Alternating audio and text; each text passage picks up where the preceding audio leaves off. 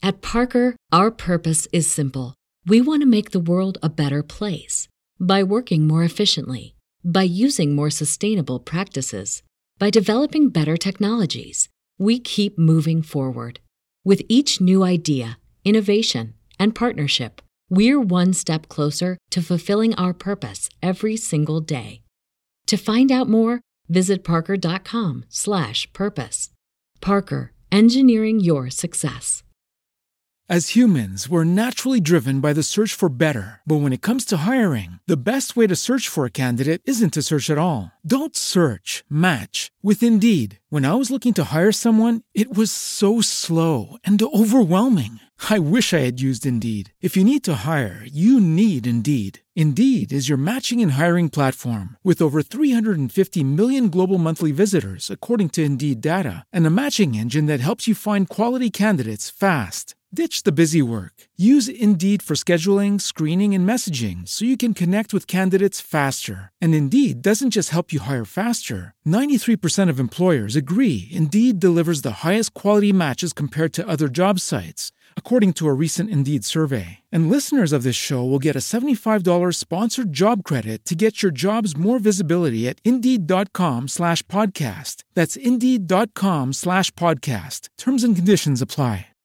This podcast is a member of the Voices of Wrestling Podcasting Network. Visit voicesofwrestling.com to hear the rest of our great podcasts, as well as show reviews, columns, opinions, and updates across the world of wrestling. Hello, everybody, and welcome to another edition of WrestleNomics Radio. I'm Brandon Thurston, broadcasting on demand from Buffalo, New York. Broadcasting from the walk in closet for one last time, WWE is reconsidering and reevaluating and postponing its move to its new headquarters from one location in Stamford, Connecticut to another location in Stamford, Connecticut. I am moving the WrestleNomics headquarters from one location in Buffalo, New York to another location in Buffalo, New York. But today is WWE Q2 2020, July 30th, 2020, and WWE went to the SEC, went to the public today, and reported earnings. And what did we get? The big the big takeaways, as I've been trained to do, is tell me what the five big takeaways are. Biggest being number one, WWE overperformed in terms of the profits that financial analysts in Wall Street were expecting. Financial analysts in Wall Street were expecting about eh, 12 million on the quarter from net income. WWE has reported, let's pull it up here. Go to the trending schedules go to the bottom line where it says net income Q2, Q2, $43.8 million in profit. That's after that's after expenses. That's after taxes. That's after interest. $44 million when the market was expecting 12.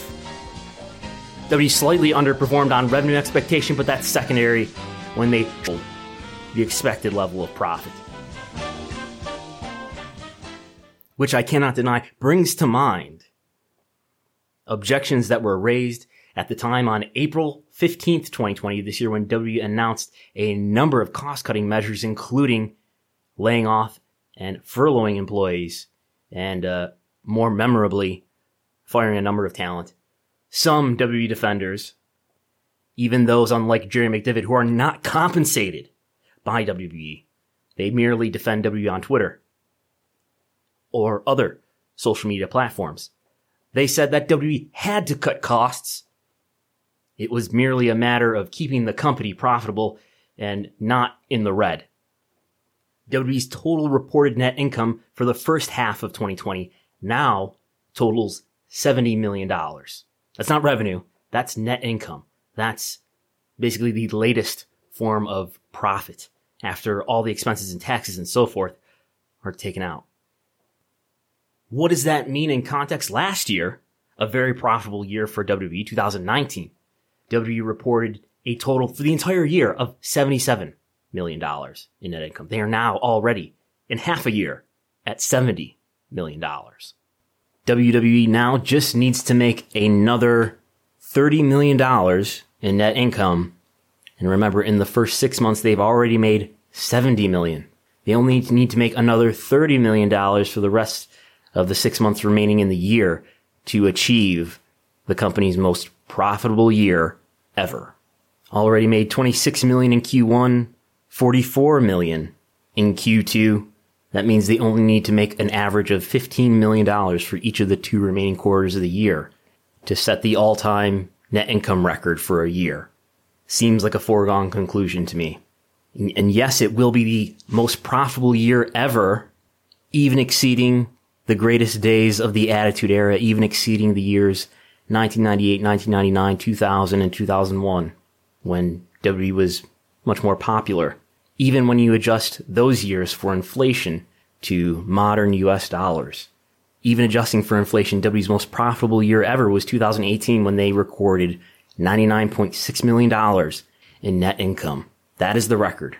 The WWE we know today is more profitable than the WWE of the glory years of the Attitude Era. And this year is well on track to be the most profitable year ever by a wide margin during a pandemic.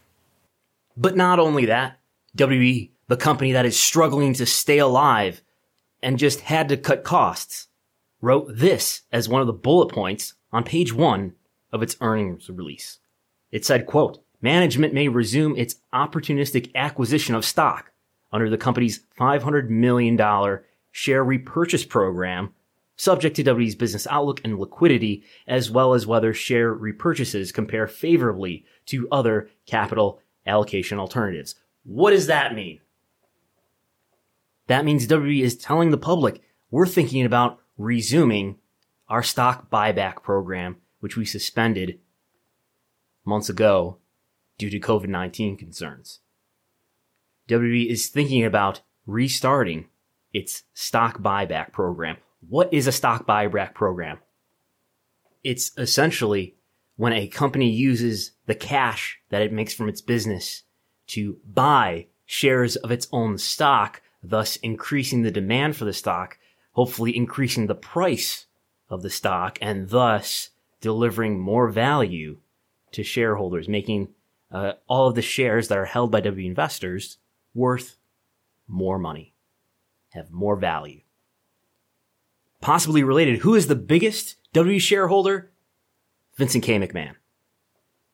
Who else holds a lot of shares? Well, big financial institutions like Lindsell Train, I think is the biggest institutional owner. But the next person who uh, leads in terms of being a shareholder is Chief Brand Officer Stephanie McMahon. A lot of other executives hold stock as well. But the point here is that W increases liquidity. It made sure it had lots of cash on hand by cutting a lot of costs, including cutting employees and talent. And it's using cash now. It's considering using cash to buy back its own stock. So who is that good news for? That's good news if you're a W shareholder, especially if you are a large shareholder like Vince McMahon or Stephanie McMahon or Lindsell Train Limited or BlackRock. Great news if those major institutional investors are controlling your retirement funds. Not the best news if you're someone who is laid off by WE recently. And it's, it's easier to think about the talent who were laid off, who have names and faces that we know, but many of whom will find opportunities elsewhere or already have, in fact. I think the people who really got the bad end of this are the not the talent who are already making six figures, but maybe the, the WB corporate employees who were laid off as a result of the cost cutting, whose names we don't know and whose salaries are probably much lower. What other key takeaways are there? Uh, in the Q&A, the most interesting part of the day perhaps, Vince McMahon faced a lot of questions about the ongoing decline of ratings for Raw and SmackDown. We'll get to that in some detail. Uh, another interesting point e commerce had an outstanding quarter. Uh, in Q2, e commerce sold $12.6 million in online merchandise sales, the biggest quarter, at least within the last few years, maybe ever. Uh, biggest quarter in a long time, at least. We don't know how many orders were made or what the average order price was. We'll find that out later in the actual 10Q quarterly report, which will give us some more detail. That hasn't come out yet. Uh, W should be publishing that with the SEC within a day. Uh, product licensing sales, or at least revenue, seem to be up as it definitely was up to $9.7 million, which is up from $9.4 million in the prior Q1 or prior Q2 rather. Basically, what does that mean? It means that probably video game and action figure sales were slightly higher in this Q2 versus last year's Q2.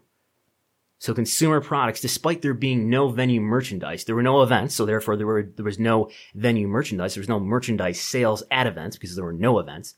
But somewhat that was offset by people apparently going online and ordering W merchandise. Another key takeaway, the W network, we always, in each quarter, we get some news about how the W network performed in terms of attracting paid subscribers. Uh, average paid subscribers in the quarter was actually down slightly, making it the fifth consecutive quarter that paid subs have been down. However, end period subs, that is the number of paid subs at the end of the quarter, in this case, June 30th, that was up slightly.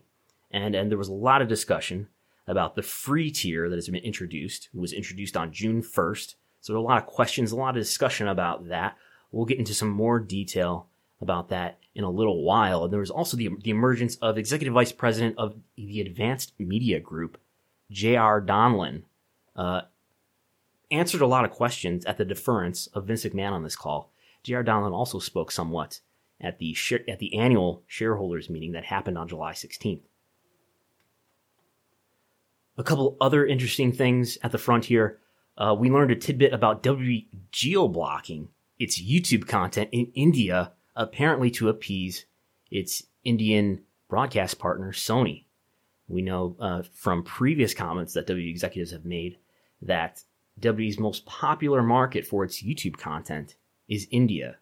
We've heard it, uh, it, it sounded like, uh, uh, you know, evidently from some comments that uh, people in India made up uh, about 70 to 80% of WWE's YouTube viewing. Apparently, they are geo blocking some of the content. They didn't say which content. I would guess that it's the content related to Raw and SmackDown, maybe NXT as well. Another thing at the front, there was a, a quick question about Evolve, WWE's acquisition of the WN associated brand Evolve. Uh, interim CFO Frank Riddick said that it, it called it a, a small acquisition, a content acquisition, something that's pretty small in the in the corporate picture of WWE, but is interesting to wrestling fans. So, as always, later in the podcast, we're going to play some actual clips from actual WWE executives and the financial analysts who asked questions in the Q and A, and we're going to go over now my predictions of WWE's key performance indicators and my predictions of their revenue reporting, their overall profit, in this case, operating income uh, reporting. My predictions versus what WWE actually reported. How far off was I? Let's find out. Let's start with key performance indicators and then we'll go to the actual finances and get really hardcore with the numbers later. But starting with the KPIs first, I predicted for worldwide average paid subs throughout the quarter. So basically, that means you take the paid subs on each day, on all 90 days for April, May, and June, and you average what was the average number of paid subs we had throughout the three months. I predicted 1,553,000. The actual number was 1,661,000, 7% higher than what I predicted. For US, I was also off by 7%. And for international, I was off by 6%. I predicted for international 427,000 paid subs. The actual number, 454,000. Average attendance, what do you know? I was right on the money. North America, zero. International, zero. Next up, TV viewership. TV viewership is pretty easy to predict because uh, they are now reporting what we call the P2 Plus, the total audience viewership. They used to report a TV rating, but now switching to the actual number of viewers. Uh, I predicted for Raw uh, 1.842 million. The actual number that they reported was 1.838. Why are those numbers off from what is uh, on Showbuzz Daily? I'm guessing they get some more final version of the number that they're probably putting into their calculation. So off by 0% if I actually take that out to a, to a decimal, to one decimal place, I was off by 0.2%. Uh, SmackDown, I was uh, too low by 1%, uh, predicting 2.085. They actually got 2.099, so pretty close on, on TV viewership, which again, I'm basically cheating on.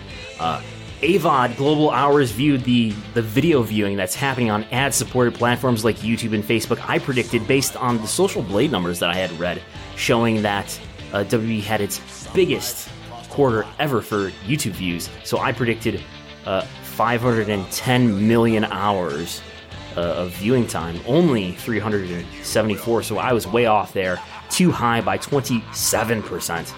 Likewise, for just the number of views, so not the minutes being viewed, but the, or not the hours rather, being viewed, but just the number of video views, I predicted 14.2 billion, and I was uh, about 4 million too high, or 4, 4 billion too high. The actual number was 9.9, so off by 30% there. And then social media followers were actually down for the first time ever. I'm guessing that has to do with the talent cuts because they're including all the talent and all the brand social media accounts in their counting is what, I, what I've always understood. So it makes sense, I guess, that they, that they that number would be down uh, in a quarter where they made significant, maybe the sort of the biggest talent cuts they probably made in, in such a short period of time.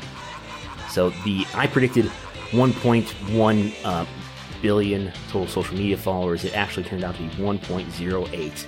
So I just predicted incremental increases on the, the three areas that they report, which are Facebook, Twitter, and other social media.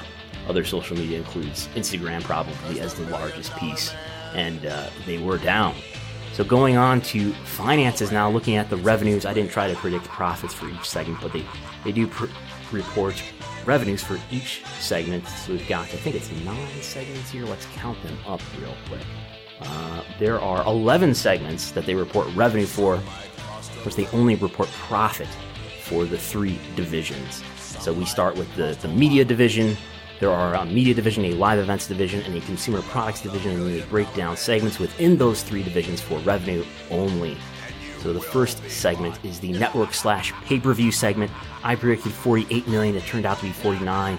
I was a little bit low there. I was too high on core content rights fees, predicting about $140 million for Raw and SmackDown fees. It really turned out to be 133. Media ads and sponsors was an interesting one because there had been a lot of talk in the industry that ad demand would, was down because of the economy overall, and the expectation was that, that WWE would be affected, and, and it was. I, I, predicted that it would be down by about 33% uh, year over year. Uh, it was down. Uh, it, was, it did a little bit better than that. I predicted $12.7 million, but I was pretty close. It ended up being 13.3. The other media segment I was way off on. I predicted $15.5 million, and it turned out to be just 4.5. What's in the other media segment? Usually it's uh, major money from the Kingdom of Saudi Arabia for the major events there. There, of course, wasn't a Saudi Arabia event in this quarter. Uh, there's usually two per year, so there wouldn't have been one this quarter in all likelihood anyway. But what's in, in this segment is W Studios, uh, the reality TV programs, which there was a full season of Total Bellas in this segment, which did quite well, and which was did get a mention in the earnings press release. Uh, but only $4.5 million. I wonder if the, the Big Show show money that came from that, that, that show appeared on Netflix in April. I wonder if that is included in here at all. I didn't see any note yet, but maybe the 10Q, uh, which will come out hopefully tomorrow, will tell us. Uh, in the live events division, of course, there was no North American ticket sales, no international ticket sales. I was right on the money on those. But there was $300,000 in advertising and sponsors related to events. I have no idea how they ended up with some money in that category, but they did. And in the other area for events, which includes things like travel packages and secondary ticket sellers, in consumer products, I predicted 7.7 for product licensing, which includes things like action figures and video games and mobile games. 7.7, it turned out to be 9.7, so that did better than I thought it would by about 26%. Venue merchandise, I predicted zero. It was zero. And e commerce, I was down by a full 110%. I predicted 6 million, and it turned out to be 12.6 million dollars in online merchandise sales. Now, I guess that those mainly happen on W Shop, but probably also through other sellers like Amazon. Uh, CFO Frank Riddick did put over on the call that they had introduced a number of title belts, uh, custom title belts. I think the Brahma Bull Rock title belt was mentioned, maybe the Stone Cold Steve Austin one. Sorry, I don't know if the uh, the Bray Wyatt Fiend belt that has been much talked about and was sold for like thousands of dollars or something. I don't know if that was included. So overall, I predicted $229.3 million in total revenue for the company in the quarter. Turned out to be 223.4. So uh, I was too high by 3%. Total operating income for the quarter, I predicted 70.9 million. Turned out to be just 55.7. So there you go. We've gone through the three divisions in WWE's reporting finances and the 11 segments within those three divisions. Something that should be taught in, in every school around America for all the future WWE Universe members. We'll take a quick run through some of the questions that financial analysts asked next, and then we'll go through some of your questions fielded through Twitter. And leading off, we'll listen to this question from the conference call from Lightshed's Brandon Ross, who addressed Chairman and CEO Vince McMahon about ratings. Hello, everyone. Thanks for taking the questions. I have uh, some follow ups on the ratings issues that were identified a little earlier. First, um, why do you think these are for Vince? why do you think AEW and NXT have bounced back better from the initial COVID shock than Raw and SmackDown? And then, based on your commentary last quarter, it seemed you had a strategy for fixing Raw that indicated patience in, quote, getting over some newer talent. Did you abandon that plan in firing Heyman? And more broadly, why did you um, fire Heyman? And uh, lastly, um, given Paul's recent relative success with NXT, do you think he could be of help on Raw and or SmackDown in an elevated role? Thank you. That was a lot. Um, Sorry, I, I, we could break it down if you want. but just first, why do you think AEW and NXT have bounced back better from the initial COVID shock than Raw and SmackDown? I think simply because they're new. Something that's new uh, and what have you, and it's up to us to make Raw and SmackDown feel more useful. Uh, that is where we're going. Um, and I just, as far as continuing on, I said what was new and building characters. You always have to build characters uh, constantly. And it seems to me that, you know, as far as Paul Levesque helping out on Raw and SmackDown, uh, that happens. It's all hands on deck in terms of uh, all that we do. As far as Paul Heyman is concerned, uh, he did, I thought, a very, very good job uh, in terms of uh, creativity. So that's Lightshed's Brandon Ross uh, asking the question with Vince McMahon answering. And to put this in some context, on Tuesday, uh, Lightshed came out with a blog on its website. Lightshed is a a uh, media analysis firm, uh, and they came out with a blog about W stock. So Lightshed, the people associated with it, were formerly uh, a part of a, a, firm called BTIG, but now they've reorganized under Lightshed, and they post these blogs periodically about stocks that they're interested in, including among them WWE. And in an article that went up on Tuesday under the bylines of Brandon Ross, Rich Greenfield, and Mark Kelly. Just to read an excerpt here.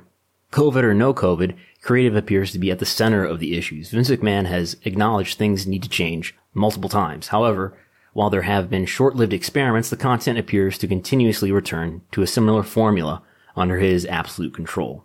McMahon went so far as to hire creative heads for Raw and SmackDown a year ago with Paul Heyman heading Raw and Eric Bischoff heading SmackDown and we, we know how that turned out. Uh, later on, one of the largest problems we have identified is an inability to create new superstars. Every era of W wrestling has been defined by some key stars at the top. Recent years have been bereft of that star power, with Roman Reigns the closest, but never on that same level. more broadly, there really has been very little younger talent that have broken through at all on their way to replenishing even the middle level of stars in the men's division.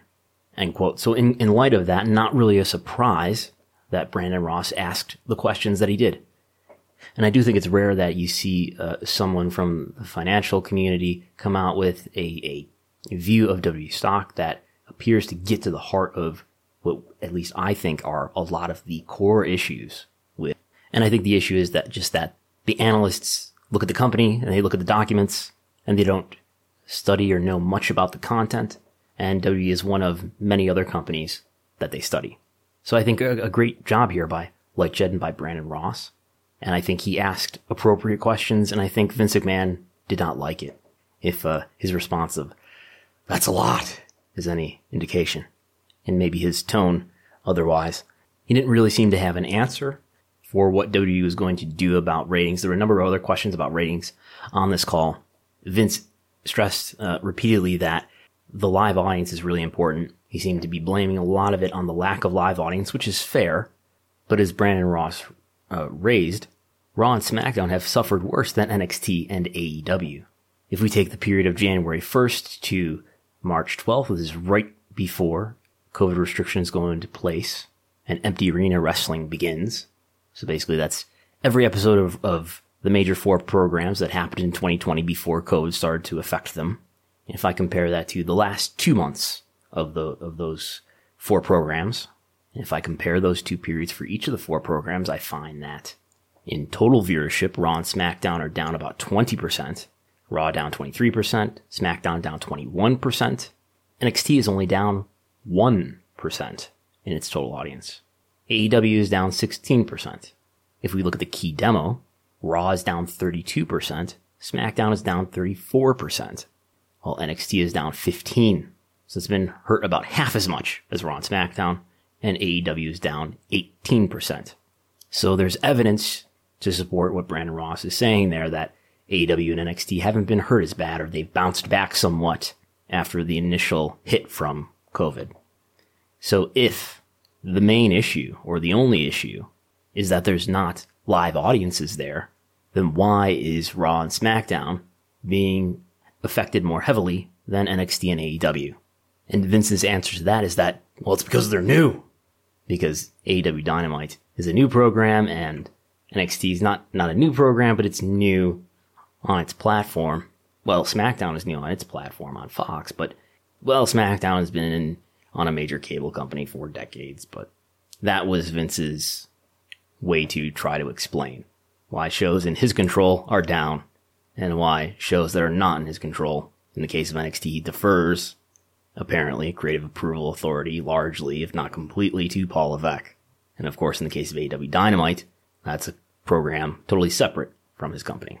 So Ross raises in his question, when are we going to see Paul, he's referring to Paul Levesque, uh, help out more on Raw and SmackDown? And Vince sort of responds saying that Paul does, which I'm sure he does, but Vince McMahon remains the head of creative and remains the approving authority and remains the person who sets the vision. But I think what Ross is trying to get at there, or at least what could be derived from his question, is that in, in NXT and in AEW, those are two programs that are not controlled by Vince McMahon. Raw and SmackDown are two programs that are controlled by Vince McMahon. And as far as the, the Paul Heyman question, there what's being referred to is that there are two positions uh, executive director positions that were created last year around this time, executive director of Raw and of SmackDown. Uh, those positions were given to Paul Heyman and to Eric Bischoff, respectively. Eric Bischoff only lasted a few months, I think. Paul Heyman was relieved of those duties a few weeks ago, and Bruce Pritchard, who had replaced Bischoff in in the in the executive director of SmackDown role, has been consolidated into both roles to, in the words of the WWE Twitter account, to streamline the creative process. And Vince, Vince's response to the question about why Heyman was uh, removed from that role, he has no answer other than to say that Heyman did a very good job for us. So, fortunately for WWE, they find themselves in a, in a situation where the value of their live content and of live content generally has exploded over the years, and there's no sign of stopping and WWE did cost cutting, and they are more profitable than the market expected. and the stock is up in after hours trading, up from about $45 when the market closed to 48 last I checked. Elsewhere in the call, there was a question about the value of WWE possibly selling its pay-per-views or its network content off of the network into a major streaming platform, maybe like Peacock, maybe ESPN, maybe Amazon. A deal for WWE to do just that seemed imminent earlier in the, earlier in the year before COVID, which seems to have interrupted those negotiations. So the question was raised whether the potential value is still there for WWE to do what it called earlier a transformational deal, or was it a transformative strategy that, that would give WWE even more guaranteed revenue? Uh, look, we've seen cord cutting accelerate in the pandemic, which has made it easier for streamers to acquire subs than just even six months ago. At the same time, you know, we've we've talked about the ratings being a bit challenged, which is understandable with some stars on the sideline. But for someone on the outside looking in, it would seem like maybe your negotiating leverage with a potential licensor of the network could have potentially taken a hit while the deal's on hold. So maybe it'd be helpful to understand what really stands out about the network to the licensors and then what gives you sort of confidence this deal looks the same, whether it's six, 12 months from now when the deal gets done, instead of maybe coming in a bit lower than you initially expected?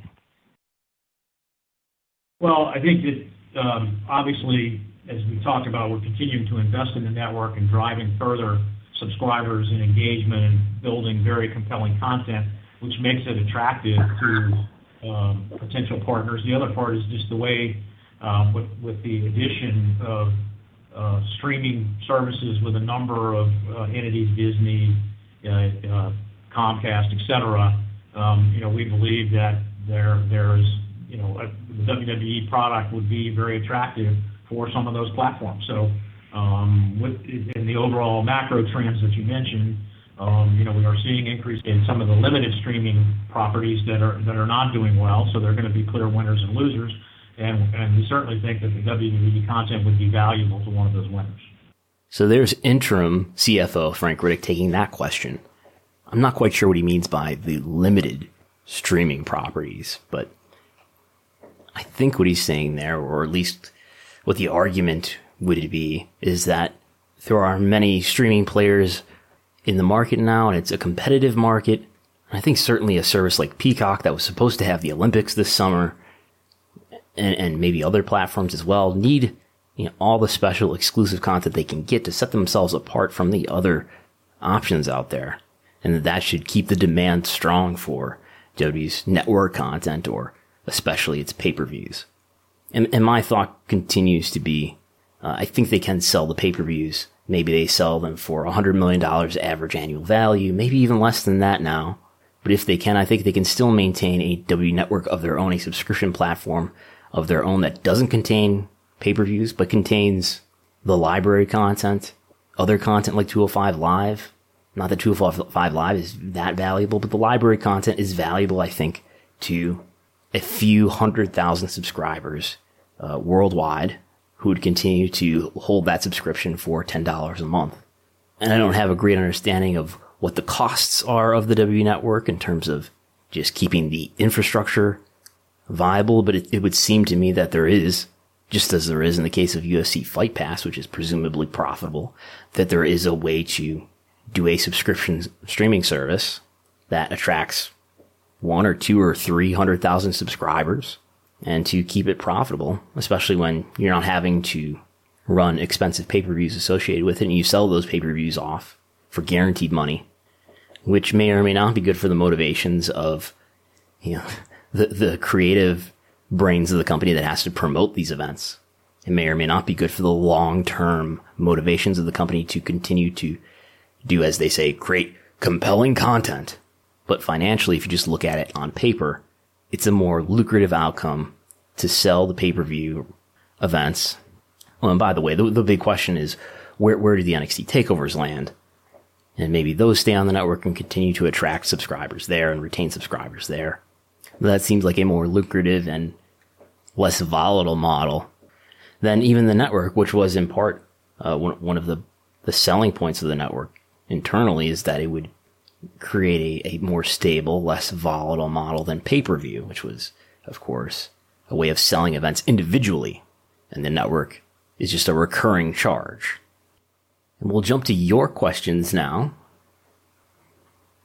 with a few questions from William.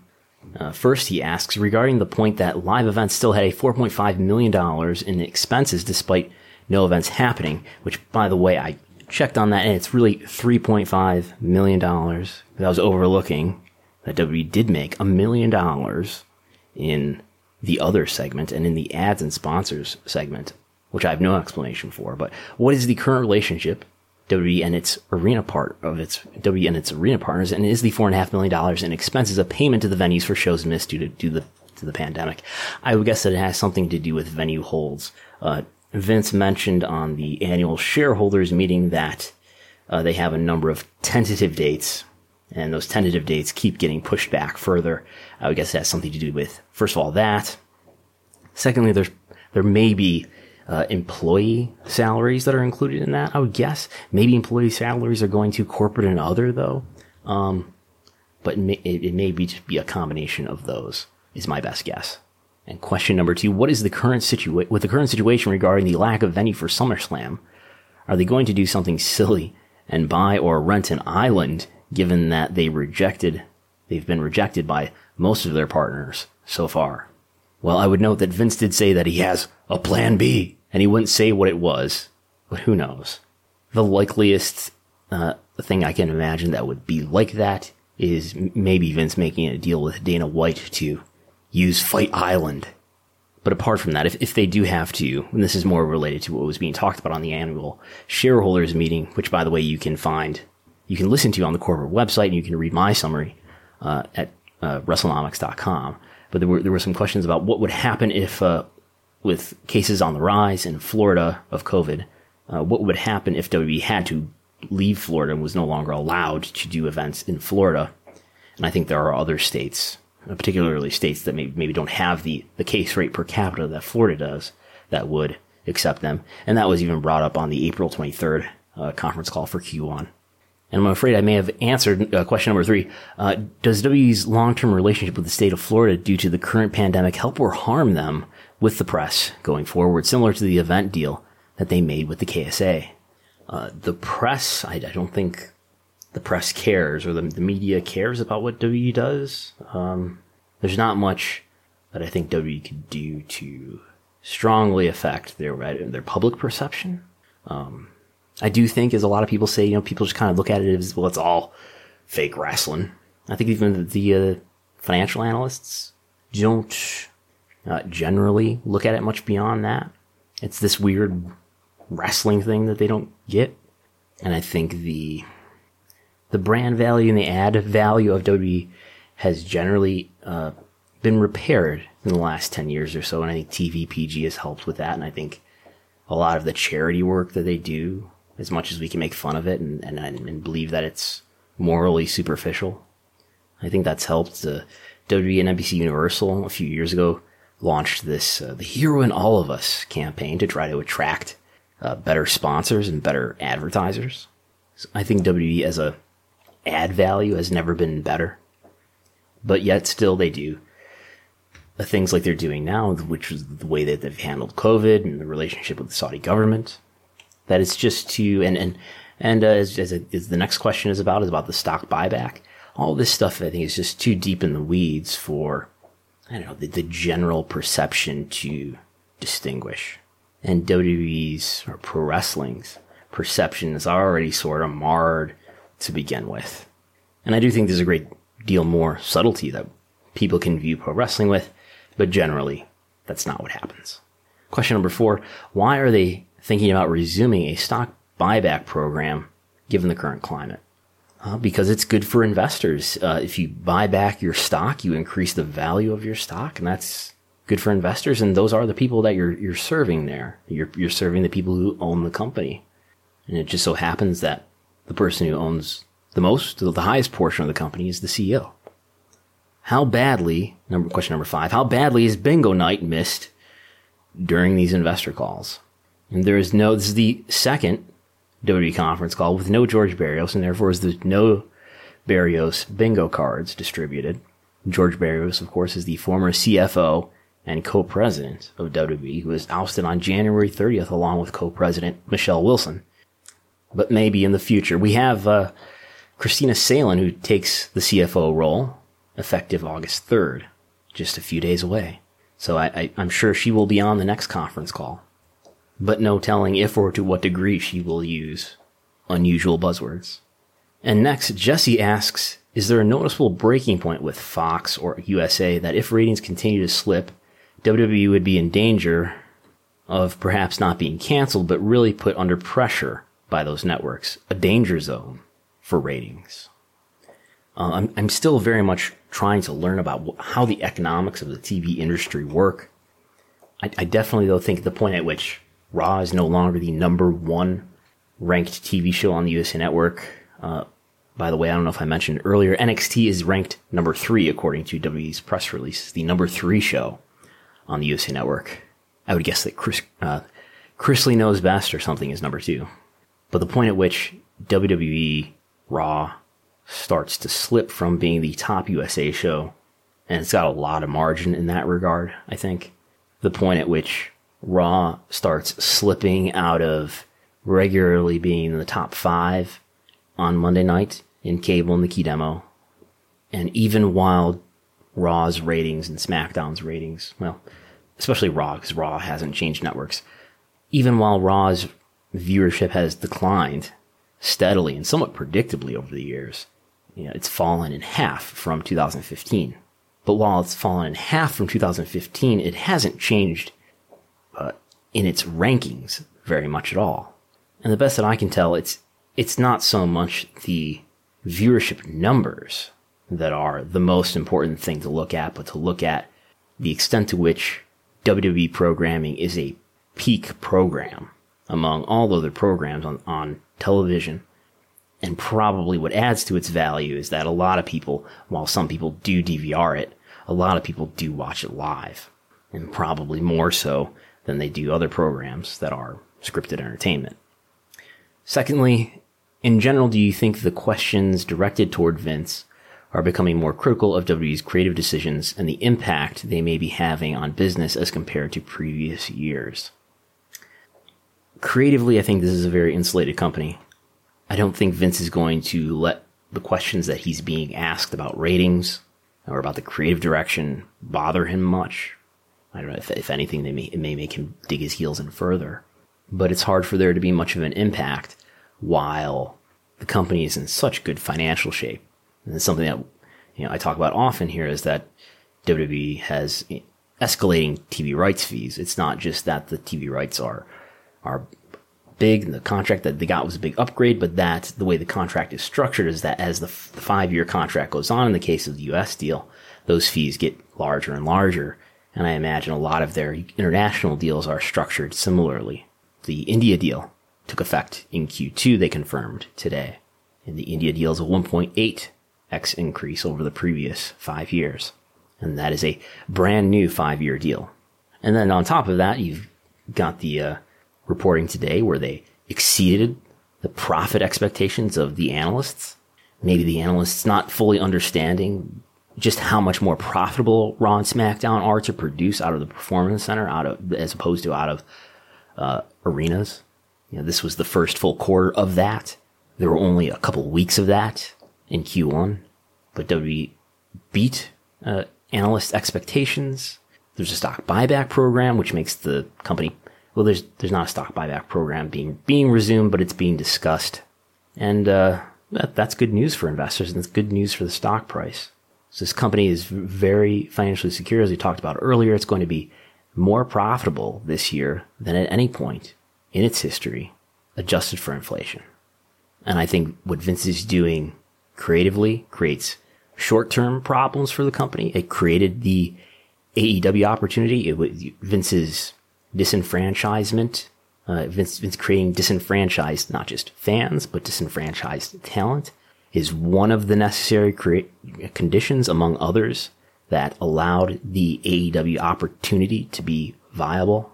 That led to higher costs for talent that may lead to more competition in sort of more subtle ways between WWE and AEW. We've seen, you know, two, uh, you know, Sky in two markets in UK and in Italy allow WWE to go elsewhere, and then Sky soon after acquire rights to AEW. Hard to say whether AEW's existence is, is a factor in that, but that happened. But long term, more ominously, maybe bad creative and the weak ability to create stars, which leads to declining popularity of the product, which leads to lower viewership. Maybe that eventually leads to WWE's TV rights value no longer being as valuable as it is or no longer growing in value. Uh, one of the points that was raised in the Lightshed article that I uh, talked about earlier is that maybe there's a scenario in the future where, which is kind of like the situation we have now, where the, the peak content, the most watched content on TV becomes extremely more valuable. So things that are live, mainly live sports, are the most valuable properties. But maybe eventually this trajectory continues to a point where it's only the most valuable among that category that gets really valuable and everything else begins to fall to the wayside. Namely, what's being imagined here is that in order to better compete for NFL, you know, companies like NBCU and Fox would invest less in properties like WWE so that they could have more money to bid with on the NFL. And maybe that's how this TV rights cruise ship that WWE is sailing comes to a stop. But if that's the case, that's in the pretty far future, at least not for the next you know, few years or so. WWE's current deals with NBCU and Fox run all the way through September 2024 with negotiations starting well before then, maybe a year and a half before then, maybe two years before then. I think a year and a half is when they complete the deal usually. But generally, I th- think what fans want, maybe what a lot of people who listen to wrestling podcasts like this one want is they want some sort of consequence for what they perceive as the, the content that's not very good, the, the TV shows that aren't very good. But we, we live in a complicated and strange media environment where WWE is getting less popular, but it is still uh, increasingly valuable. At least Raw and SmackDown are. But I'm a little bit pressed for time this week. I've got to spend a little bit more time moving tomorrow. But uh, there are a lot of other things I would always like to talk about. You know, uh, Reddit uh, the the squared circle Reddit subreddit is that what it's called? Uh, came out with its survey results, which are very interesting. I hope to take a close look at the data there. Still continuing to work on the results of the pro wrestling favorability survey. It was called uh, that I did. We'll eventually talk about that.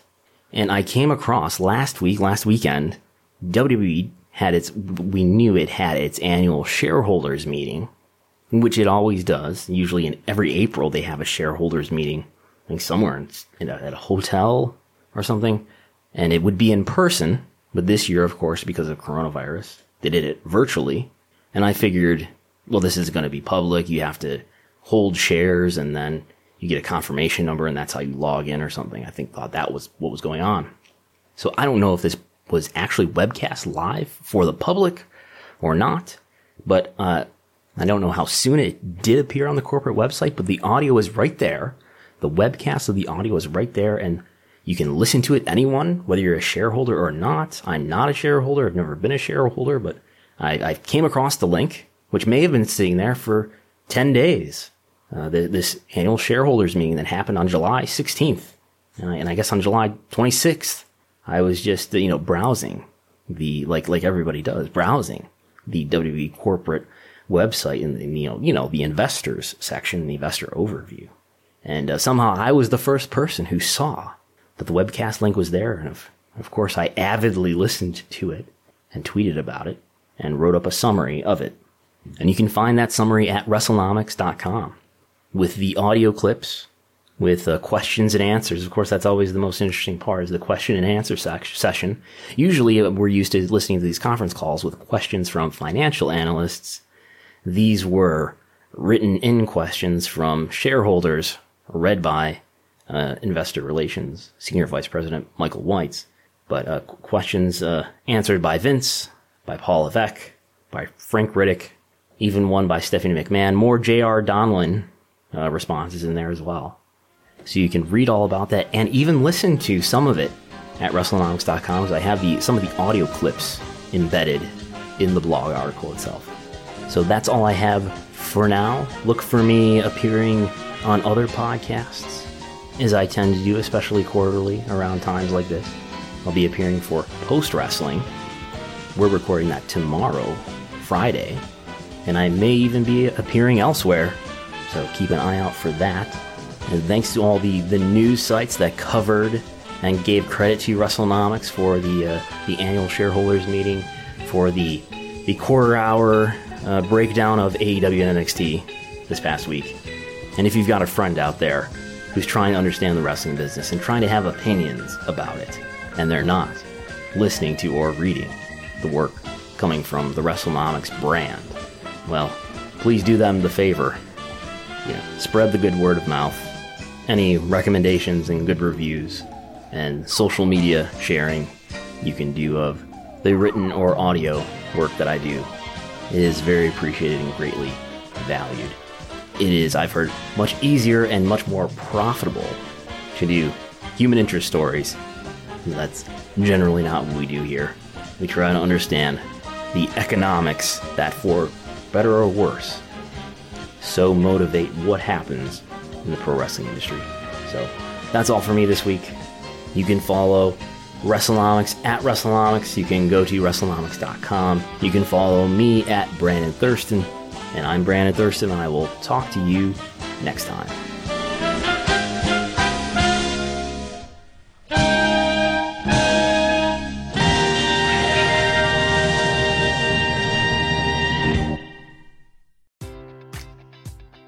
Enjoy all your favorite sports like never before at BetMGM. Sign up using code CHAMPION and receive up to $1,500 back in bonus bets if you don't win your first bet. When you register with BetMGM, you'll get instant access to a variety of parlay selection features, live betting options, and the best daily promotions in the business. And with BetMGM at your fingertips, every play and every game matters more than ever. Remember to use code CHAMPION and receive up to $1,500 back in bonus bets if you don't win your first bet. Place your money line, prop, or parlay bets with the king of sportsbooks today. BetMGM and GameSense remind you to play responsibly. See BetMGM.com for terms. 21 plus only, Virginia only. New customer offer, subject to eligibility requirements. Rewards are non withdrawable bonus bets that expire in seven days. Gambling problem? Call 1 800 Gambler. Promotion, promotional offer not available in Washington, D.C. At Parker, our purpose is simple. We want to make the world a better place by working more efficiently, by using more sustainable practices, by developing better technologies. We keep moving forward. With each new idea, innovation, and partnership, we're one step closer to fulfilling our purpose every single day. To find out more, visit parker.com/purpose. Parker, engineering your success.